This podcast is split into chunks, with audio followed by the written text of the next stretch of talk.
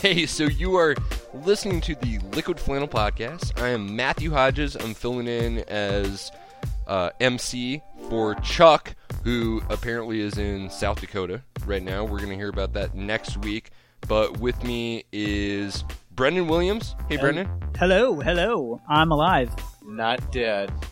you were alive after uh, face planting on the cement, and maybe we'll talk about that a little bit. And we also have a guest uh, in the house and a very old friend of mine, Nick Glesman. Nick, how you doing? Good, man. How are you? How's everyone out there tonight? We are out here. Everyone is out here.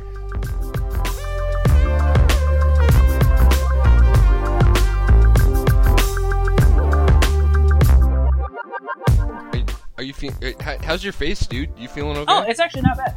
He looks Yeah. like a badass. Oh yeah. No, not not too bad. Did people at work comment on it? I mean, a little bit. It is kind of funny. That was you scared the fucking bejesus out Oh, I of bet, all of us, man. man. I'm sorry, I missed it. It No. sounds it sounds like it was great. I'm bummed. It was terrifying to say the least. Well, it was least. so fu- no. My my favorite, in retrospect, my favorite part of the whole epi- escapade was Cal standing in the background, going like, "He's too smart for the normal." Yeah. Uh, like concussion tests. Yeah. Like we've got to get him to a hospital because even if he's concussed, he knows the right answers. So, like we can't. There, there's no way for us to detect whether or not he is concussed. That was. I mean, great. I don't think I don't think intelligence has anything to do with what day is it. I mean, come Yeah, on. No matter how true. I smart mean- you are, you're like, I got a one in seven chance. Come on, come on. the th- no the thing was we would ask you a question that was one of those uh, like normal concussion like test things and you'd you'd answer it quickly and then immediately change the subject and start joking around it was like oh yeah he's obviously concussed like he's changing the subject you know Is that a thing? I don't know. well Uh, I yeah. assume it is. Uh, if you've got a concussion, you don't remember what you were talking about just a moment Oh. before. Yeah. But you were fucking around with us, so. Like, we couldn't- we That that, is- that gauge it. accounts for Cal standing in the background, like he's too smart for this. That's We've got to get him to a goddamn hospital. What a cruel, cruel person. It was both hilarious and terrifying at the same time. Yep, yep. It was, it was those things.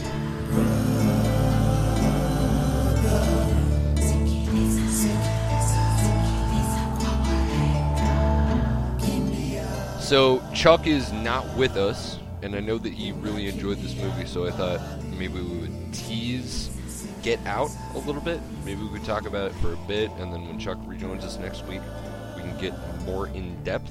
But I went and saw that movie this afternoon.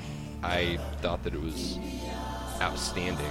Um, a very strange blend of kind of it's it's not really a horror movie, but definitely a thriller. It's definitely a Uh, thriller at heart, for sure. definitely a thriller at heart, and then uh, just incredibly smart social commentary, which is the thing that you know I've I've been a big fan of Key and Peele for since they started off. Um, but yeah, Jordan Peele manages to work in some of the smartest commentary on race relations in the United States into this movie that's also uh, yeah, it's, it's it's a little bit um, Twilight Zoney. It's a little bit Stepford Wives. It's a little bit Invasion of the Body Snatchers. There's also a Um, little bit of Night of the Living Dead in there, too. Right? Yes. The main Well, the- character. yeah, uh, yeah. Speak speak to that, Nick. I I because I, remember thinking that when I was sitting in the theater that you know there's there's a bit of Night of the Living Dead going on. here. There is. Um, obviously, Night of the Living Dead was a classic horror movie, and at the same time, it was also social commentary on the race race relations in 1968, Sure. and the fact that you have a strong black male lead bossing around white people in it. I mean, that was just. It was very taboo for the time. It's something that you just you wouldn't have seen normally. Well, yeah. In uh, it, Night of the Living Dead is the one where there's literally a white woman sitting on a couch just freaking out, Yeah. and the black man just smacks her in the face to Just get her to her, yeah. like, get back with it. Yeah, and that's just even like even today, it's a little bit risque, at least in it's this pretty transgressive. in yeah. this charged environment. Okay, so if we're going to talk about that, I'm again going to say, hey, Flannel Nation, if you haven't seen the movie, we're going to go deep spoilers here. Yeah, Um, I think uh, th- basically the very last scene of it the last um, scene is carry- great. I'm really carried a whole lot of cultural baggage. Uh, you've got you've got a black man who's just murdered a bunch of white people, literally choking to death a, a like a Nancy Grace style like white girl. Like if she had been the one who had gone missing, it would be a, a six month thing on yeah. on I mean, you would hear about media every day, every day. absolutely you know um, and then and then a cop car pulls up and it's like uh, it, it was it was so I was I was expecting a Night of the Living Dead style ending where you know that very last scene he's covered in blood he's choking a white woman to death Yep, and a cop car pulls up and it's like oh he's just gonna get shot to death now this is and that's that's that really speaks to Jordan Peele's ability right there. I mean, yeah, I was kind of mad for the fir- that when I first saw it, then I realized the brilliance behind it, and it's like because I got into this argument with somebody about it too. They want a more drawn out ending, I suppose. That makes sense. or like a more explicit answer or whatever to what. Yeah. Well, even the, it's the answer's pretty pretty straightforward, but at the same time, I think there's also we're in this day and age of horror where you have to drag that out for one last scare or something like that, sure depending on the genre. But yeah, I, I now that I think about it in retrospect, I love the way he did the final scene. It's Yeah, no, I, I, I really admire him. Uh, I was talking to Chuck about it earlier while Chuck was getting ready for his basketball game. That Jordan Peele is a guy who is so plugged into um, racial commentary and cultural commentary that there was nothing in the movie that I was thinking this is unintentional. You know, which meant literally everything that happened in the movie was intentional. He was absolutely aware of the like the optics of like black guy choking a white like pretty girl to death. You know, um, but but that that carried through the entire movie. Every single thing that he did in that movie could have been accidental if it had been done by a like a less woke director, but it's Jordan Peele doing it. Um, so you know that this is a thing that he probably he was probably sitting up late at night and going like, "Yeah, I'm gonna introduce this old horror trope into my movie, but it's going to be part of the commentary that I'm doing." Um, the the movie was part racial commentary and it was part commentary on horror movies generally. yeah, yeah, I could see that. I mean, was I, I really enjoyed. There, there's one scene, uh, kind of early on, where uh, the the main character Chris, he he's having trouble sleeping, and he goes downstairs, and he's walking through the house, and there's that uh, like psycho, um, like string sting thing. Like, Oh, yeah. you know, as the as the housekeeper like runs by in the background. You know, it's like okay, Jordan Peele is totally seeing The Ring, or whatever. You know, but he's using it intentionally. You he's building he's building a a motif. He's building a tension um, in this very aware way. And I think it's Actually, knowing that he directed the directed and wrote the film made me not freaked out by some of the like the horror beats of it Nice. because it was so self-aware. and I think that comes with his background as a comedy comedy writer, comedy director too, because you need that skilled, that pacing, and how to build something up just the right way. Sure. Just try, try instead of play, paying it out for a comedic effect, you get that very unsettling, like creeped out moment. Which, right. And I, I think there's a lot of similarities too with comedy of kind of like the tension and release, you know, kind of pacing. So um, that's really interesting that he was able to adapt his his skill set to it. Um, have you guys seen uh, Tucker and Dale versus Evil? Of course, numerous I, times. I haven't seen that. What's that about? It is. It is. It seems like it's kind of like a flip side to this, where it's two rednecks uh, yes, and some death-prone teenagers get Yep. mixed up in the woods, and it, Aren't all teenagers death prone? especially yeah, horror es- movie Yeah, especially if you're out Okay, in the yeah, woods, yeah. you're definitely like you're just just write yourself off then and there. but they're just socially awkward rednecks and the the teens keep you know are freaking out seeing like these rednecks are trying to kill us and like as they're freaking out will like trip and, and fall onto an axe or something like it's that It's all just a series of Aren't rednecks always trying to kill people? Sorry. Not these rednecks. They're the good type of rednecks. They're, Oh, they're okay. the good Okay, ones. but i mean i assume there is comedy in get out as well There is. Oh, there's a ton of it. it, and and it was actually kind of a weird experience because you're in the middle of this. Uh, he builds tension very well all throughout the the story. It's it's not really a horror movie. It's a you sit in your seat and kind of feel the ice water trickling down your back gradually sort of movie. It's not it's not big on jump scares. There's no monster. Um, it's just we were the monsters all along. yeah, exactly. No, What it's it's twist. very it's it's very Twilight Zone. Yeah. Um, and then, especially especially this one character, but there are definite. Um, you can see his background in sketch comedy because every once in a while there's a there's an honest to god laugh. Uh, and a yeah, this this character who's it's Chris's best friend who works at the TSA, and he kind of pops in and out of the narrative every once in a while, and every time he's on screen, he's hilarious.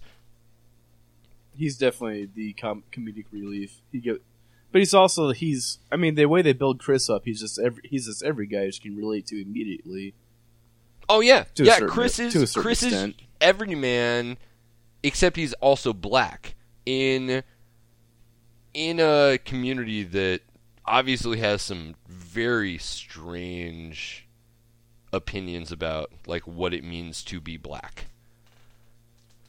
I voted for Obama twice. I'd vote for him for a third time. Yeah, That's yeah, just- exactly. That's just I feel like we those need to. I, I, I, I'd like to just leave off there because that's a that's a nice teaser Yeah, for a discussion about um, Get Out.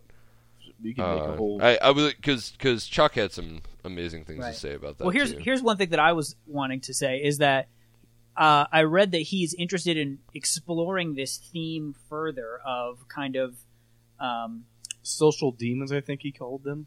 yeah, kind of like you know Hmm. attacking other you know social issues from the lens of a horror or thriller type of aspect. I mean, what Nice. does anything jump to mind? I think he wants to do something on immigration. Um, I was gonna say feminism. feminism, Yeah, I ooh, think yeah. is something he wants to You do. could you could easily make a like a hilarious horror movie about all of these uh, you know, ba- basically like white live with their mom chuckle fuck uh, internet denizens version of what feminism means. Matt, Yeah. did you did you see that uh, feminist in a bar SNL skit?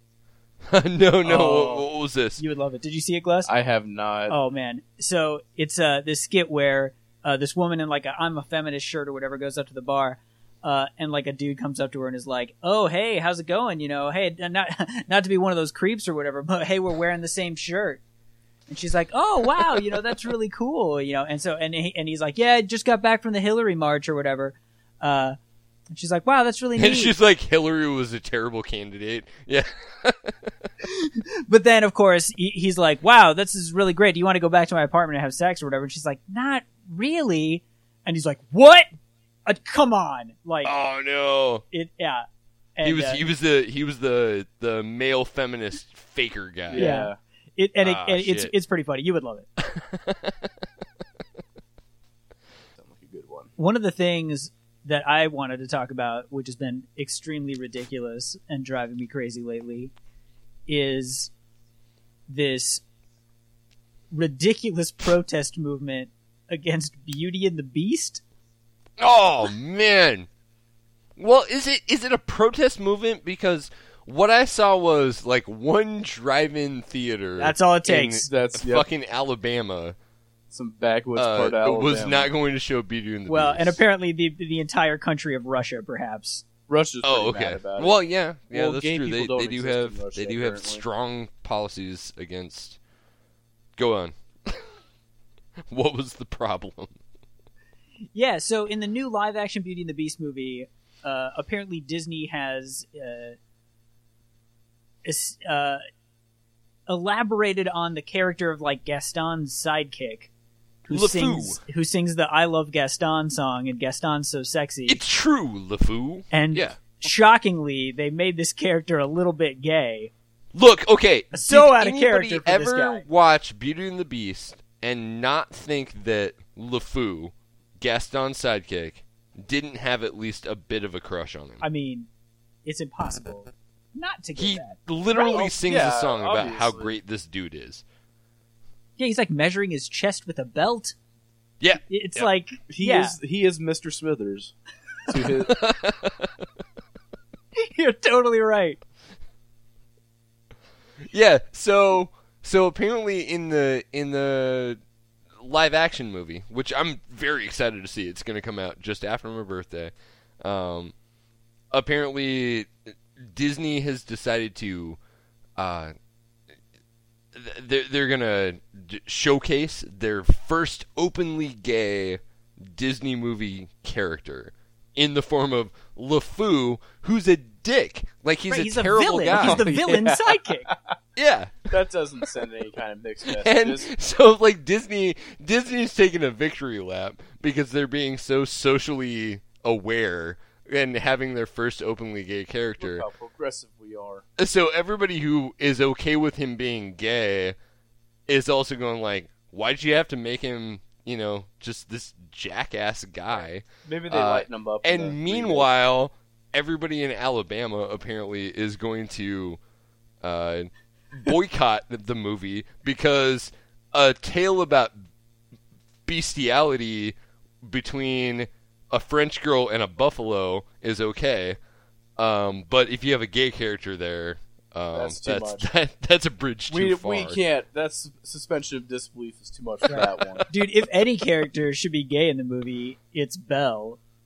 To be like, I'd rather just read some books Yep. and maybe not be Stockholm syndromed by a Yeah, buffalo. that's right. Read read some books, and also that that feather duster girl seems like she's probably pretty sexy. Oh, man, so is that in this new live action movie? I wasn't interested in seeing the live action movie until you reminded me that that was in there. Although, Oh, have I'm, you seen I'm jazzed about it. I the think I think it candlestick looks guy? beautiful. He's pretty creepy looking in this live action. Have you action seen movie. all the yeah. like plates or whatever? They all look incredibly creepy. yeah. They are nightmare fuel for it's children. real creepy for sure. Well, Beat. and uh, you know, somebody somebody made a comment one time that was like, you know, all of the servants, right, got turned into household items. So in uh, Be Our Guest, you've got like plates that are like jumping around. There are like 300 of them or something.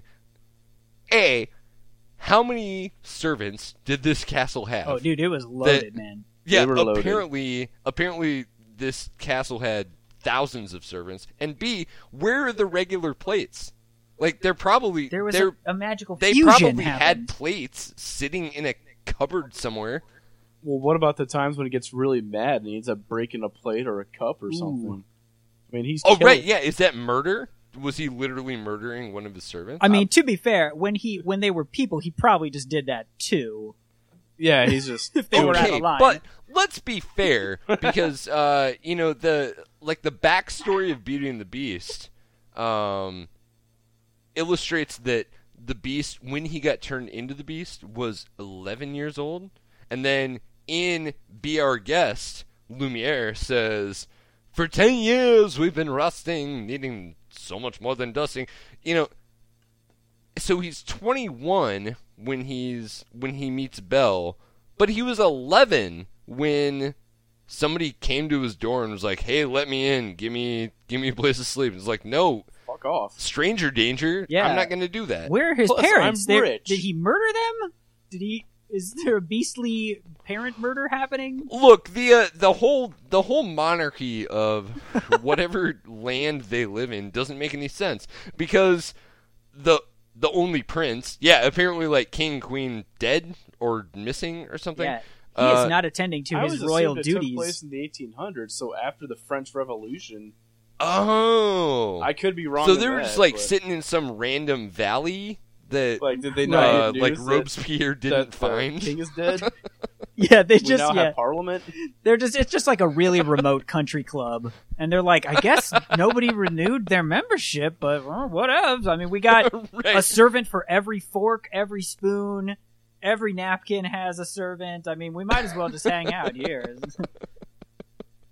but it's so weird because you know their ostensible prince gets turned into a beast and turns into a like Boo Radley character, um, and the village goes on living pretty much normally. And yeah, that guy it's invents like, a it's robot like, guys, cart. do you do you Yeah, really want to go it's like back to like a thing for 'em. monarchy? Because you seem to be you seem to be doing pretty well. Yeah, I'm kind of actually really excited to see this now. Do you think that dude is like inventing all kinds of steampunk stuff in this live action movie? This is going to be pretty baller. I'm excited.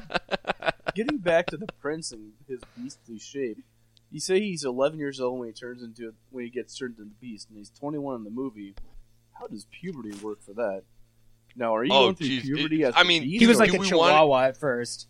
D- seriously, don't vocalize that because Disney is so good at grabbing like whatever interstitial story they could possibly come up with and then making an actual movie about it. That we're going to get a direct to DVD release of like the beast's puberty. Actually, there his is a awkward movie. time at junior high and high school.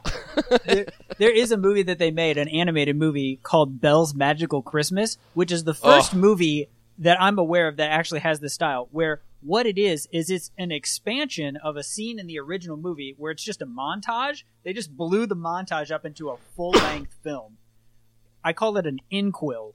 I cannot think of another example of a An movie that takes place it? entirely within a scene in another movie. It's nuts. What was the scene that they blew up? It's like the Christmas where she sings. Uh, she they fall in love or whatever, and she's like, "There must be yeah, something right. Where there she's wearing the like the before." red Yeah. hood and The whole movie. know. It's called Belle's Magical Christmas. seen a Yeah. few days more, but then there's something there that wasn't there before. Yeah, So yeah, it's like the whole movie is just that stretched out, where she's like, "Oh, it's Christmas and I'm sad," and they're like, "Oh, Uh, let's she's be friends" or whatever. birds And she's for like, like two "Yeah." and a half she's hours. like, "Maybe it's not so bad here. I got a Christmas present. Like maybe there is something to this. Like all right." And then it's like insert, you know, second half of Beauty and the Beast Yeah. to finish. yeah, we've got we've got an endless supply of bird feed, and basically my entire life is just coming out in the snow and feeding the birds. Each piece of bird feed was a servant. Each seed. How do I get that life? The bird Sign seed me up for life. that. Everyone knows her father's a lunatic. He was in here tonight, raving.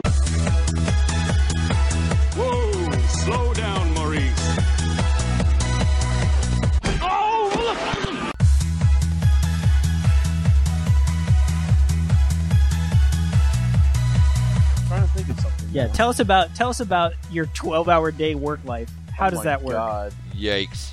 Only wake up about four in the morning, go and have breakfast, make my lunch for the day, leave my apartment about 4.30, 4.45, Oof. get to work about 5, 5.15. Depending You if can I, eat breakfast that early in the morning? I don't understand that at all. I I can barely can, eat breakfast at eight. Yeah, for real. Have like a granola bar. And then I just sit at my desk for 12 hours. I'll take like an hour and a half lunch. I'll go downstairs, work out, because we got a gym there. I take my lunch as late as possible, because I just want like an hour and a half when I come back. When you get back, you must crash so hard, and then you just wake up Not really. and repeat. No, you No, can stay I up for a while. Oh yeah, I I have to sleep after I work out. Not me. I mean, I'm pretty amped up on it for a little bit. Then about six o'clock is when it hits me. Then I'll crash. Don't you get off at five thirty? Well, yeah. I mean, I get I get off at five, but I'm still like my my mind is still active. for twenty mi- for twenty minutes. for at least another hour or so. But yeah, so then you hit you get off work at five thirty, and then you you must you sleep. You wake up at four. That is that's brutal, man. I do that for seven days straight. But then you get a whole week off. I mean, that is that is cool. Just sucks though if I got something going on, like on the weekend or whatever. Oh, like family stuff or Yeah. or even like if I go out like on a Saturday night, like I went to a concert a couple weeks ago, and I didn't, I didn't get done till about one o'clock in the morning. Jesus. So I went back did home. see? Uh, against me, Was it cool? Where was it at? uh, slow down. Yeah, it was awesome. I love Slow Down. I haven't seen a show since September. It was really it was a good release. Yeah, it's been a while for me too. I should get out more. Omaha has such great shows sometimes, and I, I always forget to even Omaha look. is such a great music town. You know, I mean, People Saddle depend- Saddle People, uh, Creek is amazing. people are happy to overlook it as you know. You say Omaha, and they're like, "Oh, Nebraska." And it's like, no, Omaha. Um, Omaha was it's like it's uh, it's a little bit different yeah, from like what you think about. for, a for like five Yeah. years. Well, then everybody in Omaha moved to Portland, and it, Yeah. Then they realized Yeah, like right. Omaha's still in Nebraska.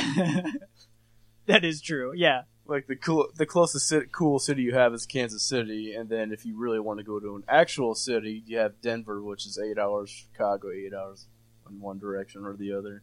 Right, right. God, it's true. I mean, I wonder how. I mean, Western Nebraska is so far from anything cool in Colorado, though.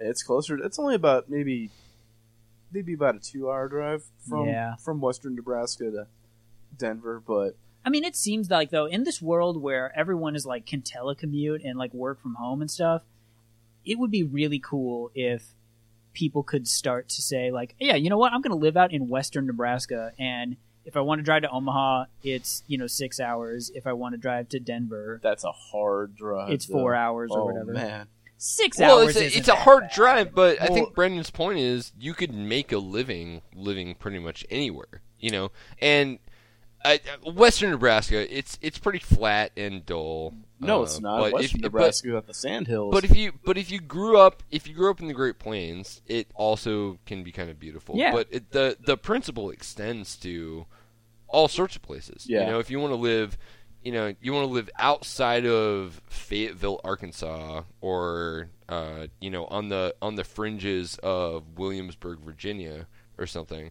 Um, you're, you know, w- w- what you're pining for is kind of like the open space, but access to Right.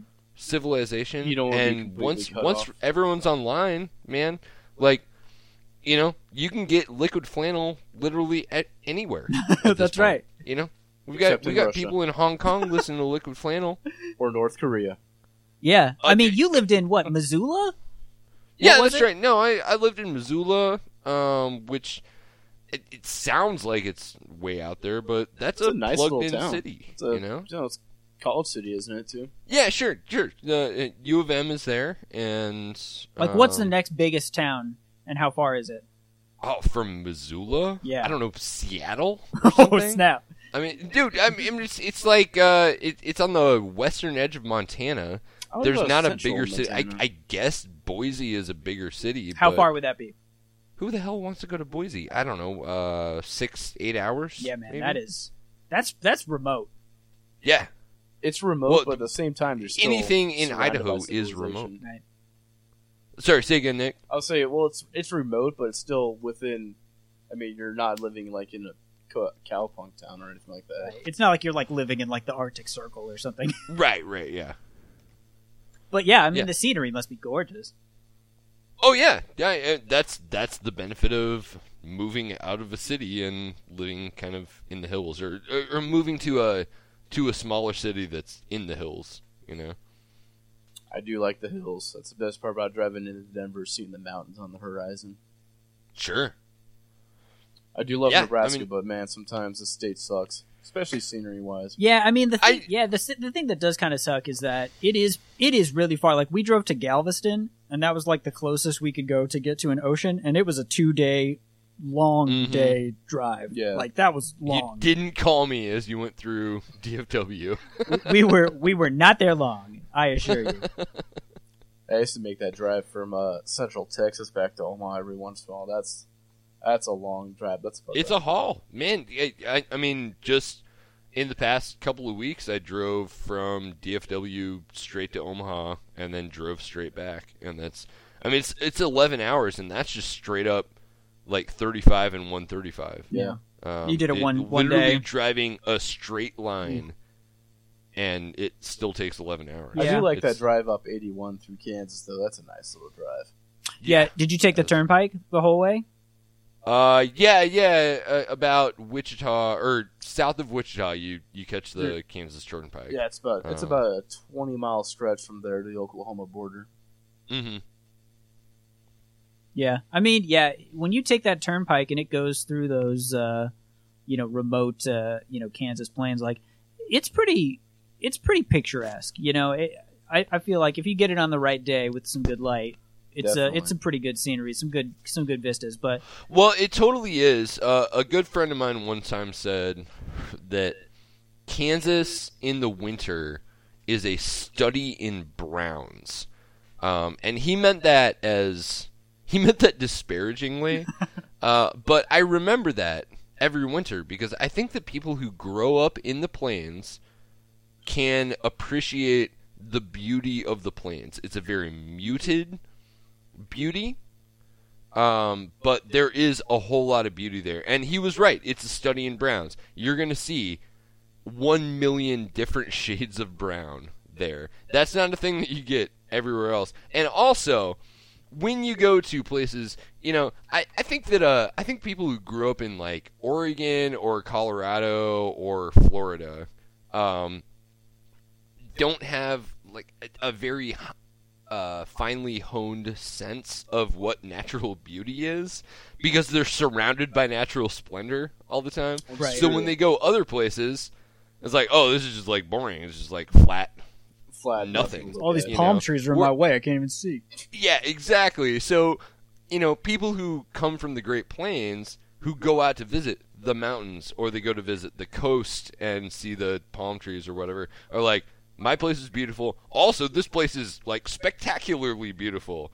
And it doesn't work in reverse. You can't take a person from Colorado and stick them in Nebraska Yeah. and they're going to go, you know, They're like, oh, I, I really appreciate like the natural splendor of this study in brown. These gentle rolling. You know, And there's plains. another thing too. If you're just going down I eighty, you're not really getting the true flavor of Nebraska. I guess you have to go through this. Uh, you have to take the highways, go through the actual small towns Sure. because I eighty. Or at the very least, stop at the uh, like the historical turnouts and like scenic, uh, scenic parking areas and stuff like that. yeah. That's one thing I always is make sure to pull over even just for five minutes to check that out. Yeah. Click. Take that visual photograph. Yeah. And I mean, I think another thing we take for granted too is the that we really get to experience drastic seasonal changes where, you know, a lot of the more temperate areas and the more coastal areas, it's just kind of the same all the time. And you might have like a wetter season or a drier season or a hotter season or a cooler season, but I you're not getting the, four full seasons. range. I need the four seasons. I'm just too used to it. Well, hold on. Let's let's let's back up for a second, okay? Because I grew up in Omaha, and I don't believe that Omaha, Nebraska, actually has four seasons. Um, you have basically like the ice season that goes from somewhere in November through like March or April, and then you have the mud season that is, you know, whatever I tailed off on through early June, and then it's bugs. Like they, basically, Dude. those are the th- those are the three seasons. Oh, come on, you are uh, not not bugs maybe, but humidity for sure. I mean, Oh, look, yeah. you you're right, except for the South. I mean, you, you can't be like it's Omaha, it's just bugs and humidity. There's the Oh entire no, I'm South. not. I'm not trying to compare it to any any place. Really, I don't know. just saying. I think it, I think it's kind of kind of goofy as somebody who grew up in Omaha to say like Omaha is the place with four seasons. It, that's absolutely not the case. No, you're wrong. You are forgetting fall, the best season and the best time to be in Omaha. I mean- okay, but that depends on the year. Yeah, it is. It can. It can. Okay, fine. It can vary for sure. I mean, there's definitely been some years where it's like fall weeks kind of skipped it. Well- like got an ice storm early. Okay, and last then, time last time that happened was in 2009, so eight years. Okay, ago. but that was a huge ice storm that like destroyed half the goddamn trees in the city. Yeah, I mean, probably like what's some little trees? Yeah. It'll grow back. no, come on. Fa- I mean, fall's my favorite season. At least I think Nebraska does fall good, despite what you guys. I you know it does. when it no, when fall it in when fall it in Nebraska out right, is it way can be better really than great. spring in Nebraska. That's for sure. Yeah, there's definitely no springtime. Well, we got spring hard today because it hailed for like ten minutes and Oh, then it was gorgeous after See, that. yeah, that sounds like a Nebraska spring. That's def- yeah, that's definitely a Nebraska. Spring. it was great. It was weird. And it's also super windy out. Yeah, Like it is at least really 25, 30 miles of straight wind. Well, it, t- here's some perfect Nebraska for you right now. It's like eight. It was like almost eighty today, Yeah, and apparently it's going to snow on Saturday. I've heard that, but I Maybe haven't just seen a touch, maybe a little bit. back that up. Yeah. But it would not surprise me if that indeed happened. Well, and, and Omaha sits in such a weird, you know, our, our our Flannel Nation listeners probably don't know much about Omaha, but it's it's a meteorologically interesting place because it gets buffeted by these south winds coming up across the South Great Plains, but it's also where the jet stream shoots across the country and then like dips down for a minute. Um, and it goes to bring that straight through Omaha wind in. And then continues off to the East Coast. So yeah, it's it is such a weird. Literally everybody anywhere you could possibly move will tell you like, you know, if you don't like the weather here, just wait twenty minutes Right. and you know. Yeah. But You think that's In about your town, and then you go to another town and they say that, and you're like, "Wait, no, that's that was my that was my town's thing. that What? that was my thing. That's an Omaha right? thing. That's thought not a that was- Kansas City thing. What are you guys doing?" and then everyone wants to fight. then the switch get switchblades get broken out. Here in Miami, if you don't like the weather, just wait a minute. Like, wait a minute. If you don't like nice weather now, just wait a few minutes. It might be even nicer weather. Unless it's hurricane. It's- right? Yeah. Like, I, are people saying that in Southern California? Like, if you don't like the weather, you know, it's 80 degrees. Like, just wait 20 minutes, and it's going to be like 76 degrees. that's perfect. Here's the thing that I always used to think about. If you hate natural disasters, like what's the most what's the most safest from natural disasters area that you could live? Missoula Canada. is probably up there. Boise, I don't hear a lot about a n- n- natural disasters hitting Idaho. Oh no no no no! Because uh, any place any place up there, uh, Missoula, Boise, they all sit on the uh, that giant Oh, like um, the, the like geological fracture line. Oh yeah, the and Yellowstone Um, caldera. when Yellowstone's when about to Yellowstone decides to finally explode, we're like 30 years overdue. Or sorry, we're like 30,000 years overdue. Man. Um, all of those We're places are just gonna, die. you know, be eaten up into the earth like the last episode of Buffy the Vampire Slayer. Um, yeah, I think I think Omaha is actually a decent place. You get tornadoes there. Tornadoes but- are pretty It scary. seems like you know. I remember when I moved here. What God, in like 1991, uh, people were like, "Oh yeah, Omaha, man, tornadoes like not. It's like the worst place for tornadoes." But then it's like tornadoes are hitting like Oklahoma City and like Atlanta. Oh yeah, there's Sure. way worse tornadoes down there. I bet the strange thing is Omaha is due for a really big giant tornado. But Western Nebraska has certainly had some in recent years. But yeah, nothing really in this in this area. But But if I guess get- it's possible. and Omaha sits in a bowl, so it's kind of hard to get those to get a tornado to really drop in there. At least a really big one that might do a lot of damage. Yeah. Same with Lincoln. That's, Lincoln sits, sits in a bowl geography. Yeah, sure. Well, and also, uh, you know, we get we get tornadoes down here in Texas. The difference is in Texas we're living on a giant mud flat. Basically, it's why all buildings around here eventually just kind of like move until they shake apart, and you have to tear them down and rebuild them. That doesn't happen in in Omaha. You're actually sitting on like some rock Yeah. uh, and you can build a basement.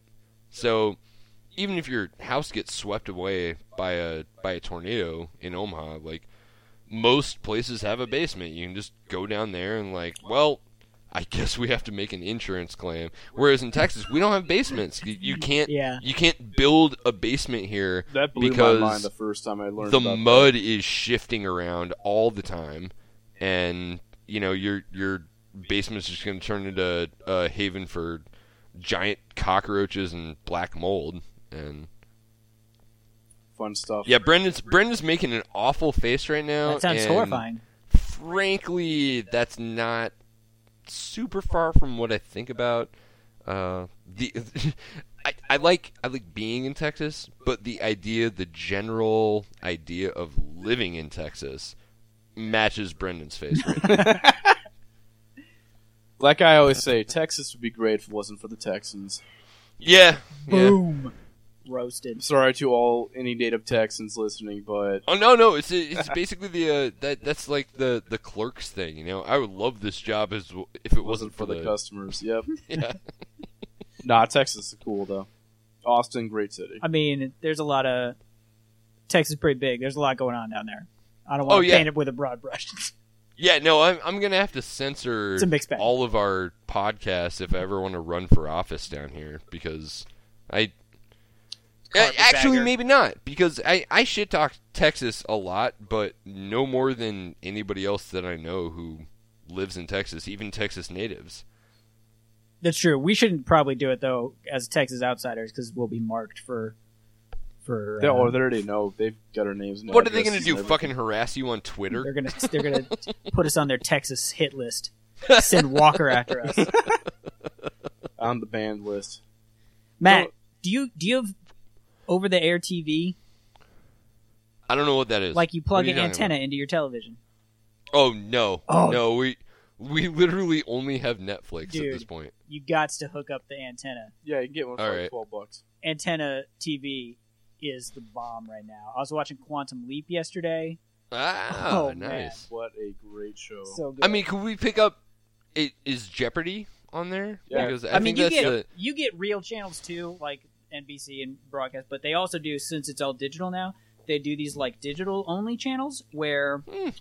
uh, and this would actually be a good high note to close it out. So they do these channels. So it'll be like uh, channel six is NBC, and then there'll be like 6.1, 6.2, and it'll be like old home TV.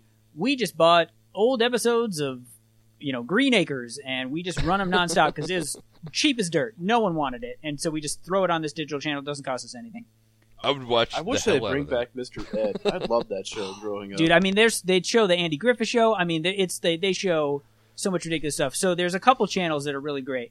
Uh, one that we were looking at before was Comet, which shows uh, oh old my sci-fi. God, I want to see these movies on this channel. including they do old MST3Ks as well, Oh, which is so great. Uh, and they do like Stargate and, and stuff like that. But I'm I'm convinced that at some point we're gonna get at least one of the MS, at least one of the MST3K guys to come and hang out with us on Liquid Flannel. do you know where they're? Okay, you, they're going to be in Omaha. I would say, yeah, they're going to be at the What? Alamo Theater. Yeah, yeah, they have an Alamo. Well, do you have an Alamo Draft House in? I don't think they have Dallas? One in yeah, yeah, we, Oh, we have an Alamo draft. yeah, you should check because they have cool events. But in the Omaha one, which is pretty new, it's opened up in the last year or so. Uh, they recently had the dude who played Rufio from Hook was there.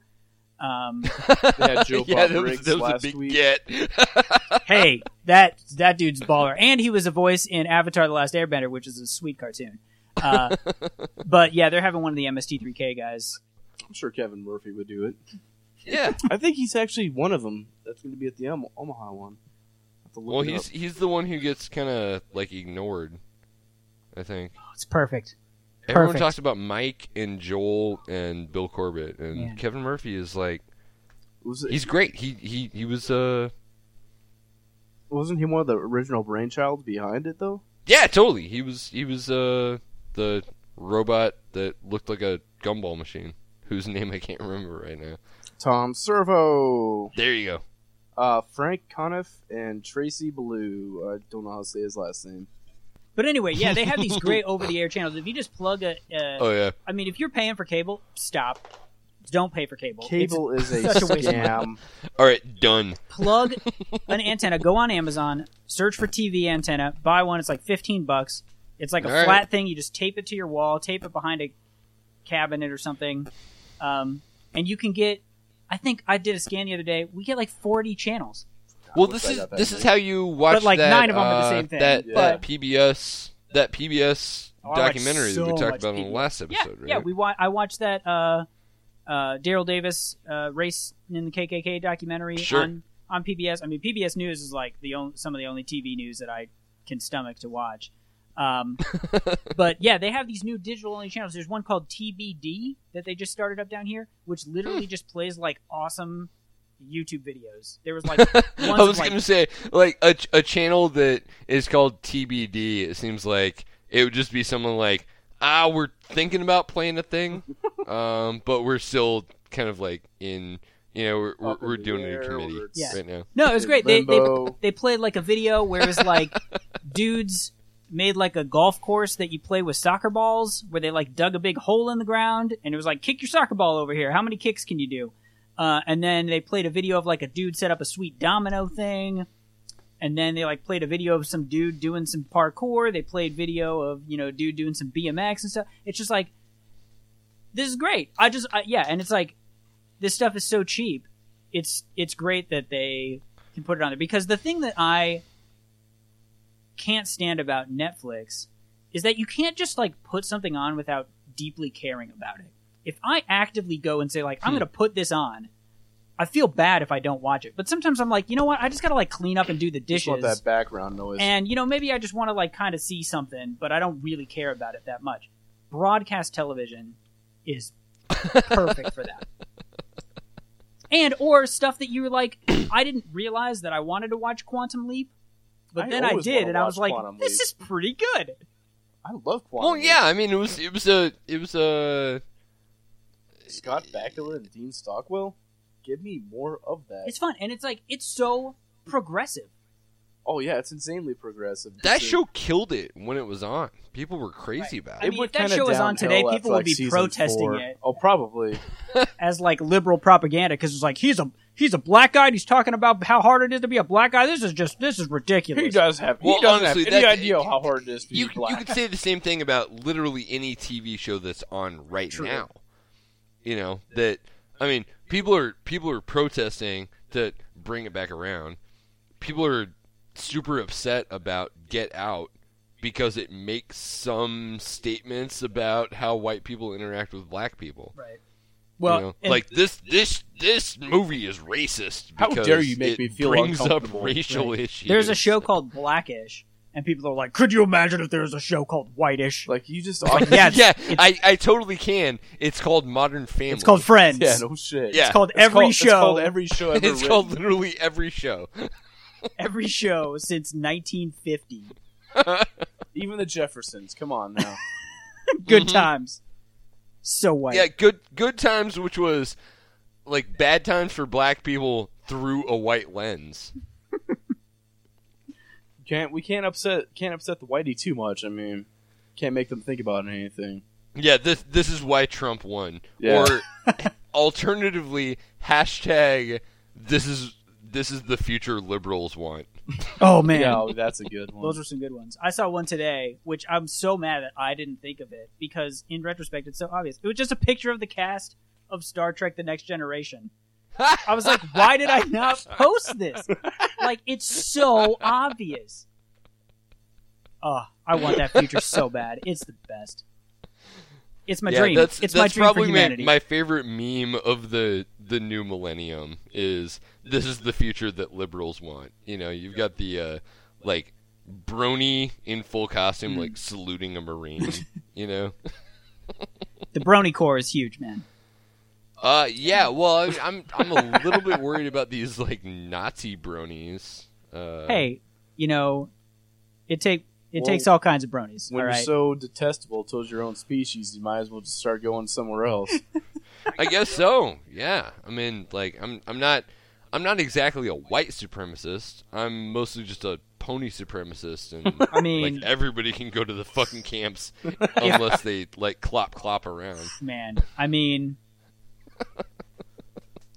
if if I, if I could live in Pony World instead of this world, I maybe would because it's great. Yeah.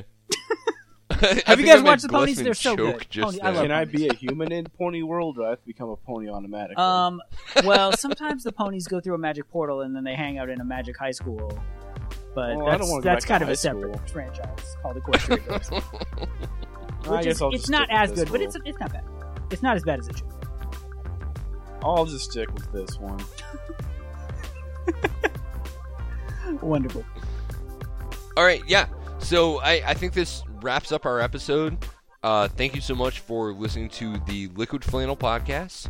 Uh, I am Matthew Hodges at Matt the Great, filling in for Chuck Williams, who's out of town right now. Uh, we'll hear from him next week about his adventures in South Dakota. Um, and with us tonight were our co-host Brendan Williams. Brendan, where, where can they find you on Twitter? They can find me at Brendan Williams with one L, and uh, Chuck is at Shaggy Two Trope, which is a great name. That's a fantastic name. and our guest star tonight was our good friend Nick Glesman, who eschews Twitter. Don't uh, get so on you it. can't find him anywhere except for here at Liquid Flame. So thank you for listening. Um, yeah, we've enjoyed having you here. If you like our show, please do rate and review us on iTunes. That helps us a lot with getting the word out. And we will see you next week.